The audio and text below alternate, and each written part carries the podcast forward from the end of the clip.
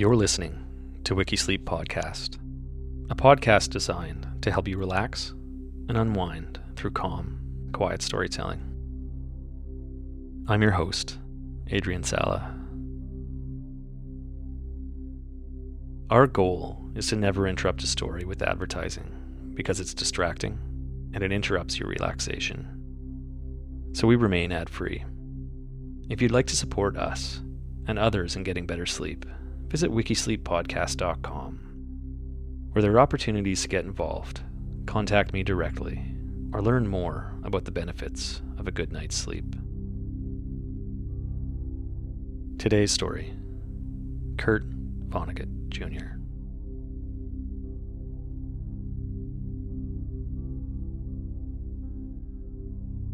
Kurt Vonnegut, Jr. was an American writer whose career spanned over 50 years. He published 14 novels, 3 short story collections, 5 plays, and 5 works of nonfiction, with further collections being published after his death. He is most famous for his darkly satirical, best-selling novel Slaughterhouse Five, which was first published in 1969.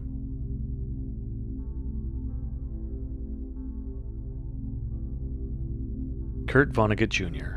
was born on November 11, 1922, in Indianapolis, Indiana. He was the youngest of 3 children. His older siblings were Bernard, born in 1914, and Alice, born in 1917. He was descended from German immigrants who settled in the United States in the mid-19th century. His patrilineal great-grandfather, Clemens Vonnegut of Westphalia, settled in Indianapolis and founded the Vonnegut Hardware Company. His father, Kurt Sr., and his grandfather, Bernard, were architects. Vonnegut's mother, Edith, was born into Indianapolis high society, as her family, the Liebers, were among the wealthiest in the city, their fortune derived from ownership of a successful brewery.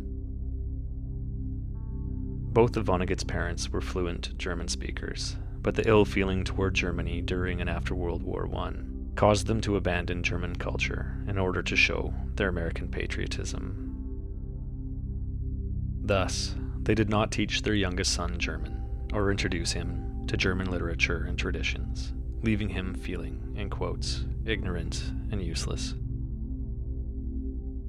Vonnegut later credited Ida Young, his family's African-American cook and housekeeper for the first 10 years of his life, for raising him and giving him values, saying, "She gave me decent moral instruction and was exceedingly nice to me. She was as great an influence on me as anybody."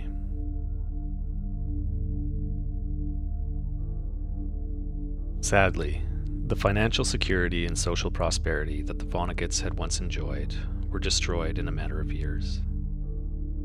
The Lieber's Brewery was closed in 1921 after the advent of Prohibition in the United States. When the Great Depression hit, few people could afford to build, causing clients at Kurt Sr.'s architectural firm to become scarce. Vonnegut's brother and sister had finished their primary and secondary educations in private schools, but Vonnegut was placed in a public school called Public School No. 43, now known as the James Whitcomb Riley School.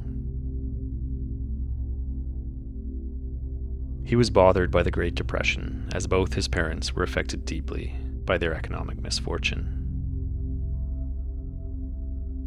His father withdrew from normal life and became what Vonnegut called a dreamy artist. His mother became depressed, withdrawn, bitter and abusive. She labored to regain the family's wealth and status, and Vonnegut said that she expressed hatred, as corrosive as hydrochloric acid, for her husband. She tried to sell short stories to Collier's, the Saturday Evening Post, and other magazines with no success. In 1936, Vonnegut enrolled at Shortridge High School in Indianapolis. While there, He played clarinet in the school band and became a co-editor, along with Madeline Pugh, for the Tuesday edition of the school newspaper, the Shortridge Echo. Vonnegut said his tenure with the Echo allowed him to write for a large audience, his fellow students, rather than for a teacher, an experience he said was fun and easy. It just turned out that I could write better than a lot of people, Vonnegut observed. Each person has something he can do easily, and can't imagine why everybody else has so much trouble doing it. After graduating from Shortridge in 1940, Vonnegut enrolled at Cornell University in Ithaca, New York. He wanted to study the humanities or become an architect like his father, but his father and brother, a scientist, urged him to study, in quotes, a useful discipline. As a result, Vonnegut majored in biochemistry, but he had little proficiency in the area and was indifferent toward his studies. He overcame stiff competition for a place at the university's independent newspaper, the Cornell Daily Sun, first serving as a staff writer, then as an editor. By the end of his first year, he was writing a column titled Innocence Abroad, which reused jokes from other publications. He later penned a piece called Well All Right, focusing on pacifism, a cause he strongly supported, arguing against the U.S. intervention in World War II. The attack on Pearl Harbor brought the U.S. into the war.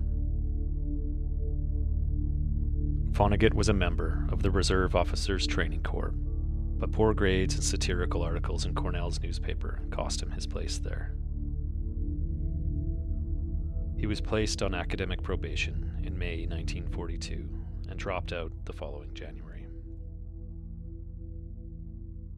No longer eligible for a student deferment, he faced likely conscription into the United States Army. Instead of waiting to be drafted, he enlisted in the Army and in March 1943 reported to Fort Bragg.